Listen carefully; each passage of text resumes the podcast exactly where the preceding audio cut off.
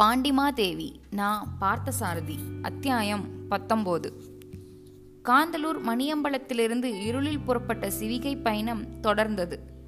பல்லக்கு தூக்குவர்களுடைய துவண்ட நடையையும் வாடி தொங்கினார் போல் இருந்த புவனமோகினியின் முகத்தையும் கவனித்த போதுதான் மகாராணிக்கு தான் செய்துவிட்ட பெருந்தவறு புரிந்தது. தன் ஒருத்தியோடு போகாமல் காலையில் புறப்பட்டதிலிருந்து அவர்கள் வயிற்றை காயப்போட்டு விட்டோமே என்ற உணர்வு அப்போதுதான் அவர் நெஞ்சில் உரைத்தது. அவருடைய மிக மெல்லிய மனம் வருத்தமுற்றது. அரண்மனையிலிருந்து சுசீந்திரத்துக்கும் சுசீந்திரத்திலிருந்து காந்தலூருக்கும் காந்தலூரிலிருந்து மீண்டும் அரண்மனைக்குமாக பல்லக்கு தூக்கும் ஆட்களை இழுத்தடித்து அலைய வைக்கிறோம் என்ற உணர்வை தாங்கிக் கொள்ள முடியவில்லை. எனக்குத்தான் ஏதேதோ கவலைகளில் பசியே தோன்றவில்லை என்றால் எல்லோருக்குமா அப்படி இருக்கும்? இதோ இந்த வண்ண மகளின் முகத்தில் பசியின் சோர்வுகளை படர்ந்து பரிதாபமாக தோன்றுகிறதே. என்னிடம் பசியை சொல்வதற்கு பயப்பட்டு கொண்டு பேசாமல் உட்கார்ந்திருக்கிறாள் என்று தெரிகிறது. பல்லக்கு தூக்கிகள் பாவம்.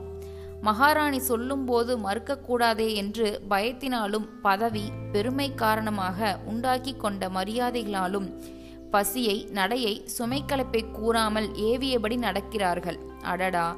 சில பேர் பதவியினாலும் அறிவு மிகுதியினாலும் வயது மூப்பினாலும் மற்றவர்களுடைய துன்பங்களையும் எண்ணங்களையும் பொருட்படுத்தாமல் புரிந்து கொள்ளாமல் தங்களை அறியாமலே பிறருக்கு துன்பம் தருவது போல் நானும் நடந்து கொண்டு விட்டேனே. அழுதாலும் வாய்விட்டு கதறினாலும் தான் துன்பமா? அழாமலும் கதறாமலும் விளாம்பலத்துக்கு வெளியே தெரியாமல் உள்ளுக்குள்ளேயே வரும் நோய் போல் நெஞ்சிலேயே ஏங்கி மாய்ந்து வேதனைப்பட்டு கொண்டிருப்பவர்கள் இந்த உலகில் எத்தனை பேர்கள் இருக்கிறார்கள்? மகாராணி பல்லுக்கை நிறுத்தச் சொல்லிவிட்டு அதை சுமப்பவர்களை விசாரிப்பதற்காக தலையை வெளியே நீட்டி கேட்டார். அப்பா நீங்கள் எல்லாம் எப்போது சாப்பிட்டீர்கள்? எனக்கு பயந்து கொண்டு ஒழிக்காமல் மறைக்காமல் உங்கள் துன்பங்களை சொல்லுங்கள். உங்களுக்கு களைப்பும் பசியும் அதிகமாயிருக்குமே. தாயே நாங்கள் காலையில் அரண்மனையிலிருந்து புறப்பட்ட போது சாப்பிட்டதுதான். பசியையும் களைப்பையும் பற்றி நாங்கள் கவலையே படவில்லை.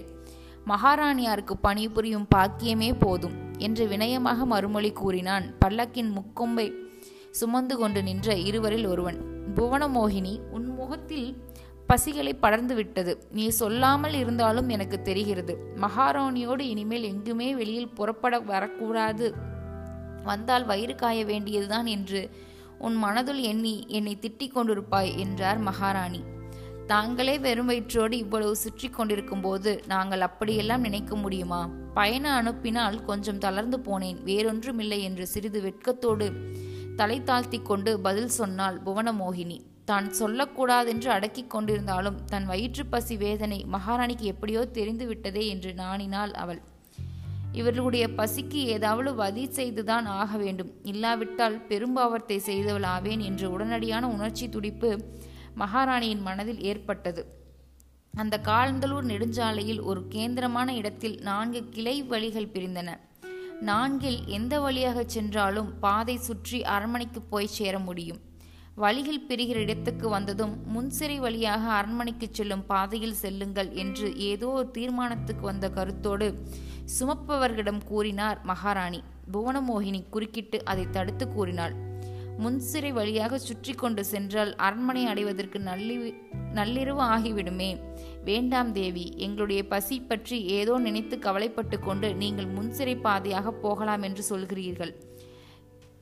போலிருக்கிறது. இந்த பசி ஒன்றும் பிரமாதம் இல்லை இதை எங்களால் தாங்கிக் கொள்ள முடியும். நாங்களாவது ஒருவேளை சாப்பிட்டிருக்கிறோம். பச்சை தண்ணீரால் கூட வயிற்றை நினைத்து கொள்ளாமல் மகாராணியாரே எங்களோடு வரும்போது எங்கள் பசியும் களைப்புமா எங்களுக்கு பெரிது.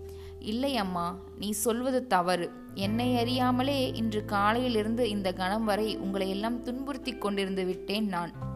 நீங்கள் எல்லாம் பசியும் களைப்பும் அடைந்திருக்கிறீர்கள் என்பதை நான் உணராமலும் நினைக்காமலும் இருந்தது எவ்வளவு பெரிய தவறு. பிறரை துன்புறுத்துகிறதை உணராமல் நாகரிகமாகவும் கௌரவமாகவும் இருந்து விடுகிறோம் சில சமயங்களில். தேவி தங்கள் கவலைகள் ஆயிரம் ஆயிரம். அவற்றுக்கிடையிலும் கருணையும் இரக்கமும் எங்கள் மேலிருக்கின்றன என்று அறிவதே எங்களுக்கெல்லாம் வயிறு நிறைந்த மாதிரி. முன்சிறைக்கு போய் நேரத்தை வீணாக்க வேண்டாம். தவிர நமது சிவிகை போய் சேர்கிற நேரத்துக்கு அறக்கோட்டத்தில் உணவு வைத்திருப்பார்களா என்பது சந்தேகம்தான்.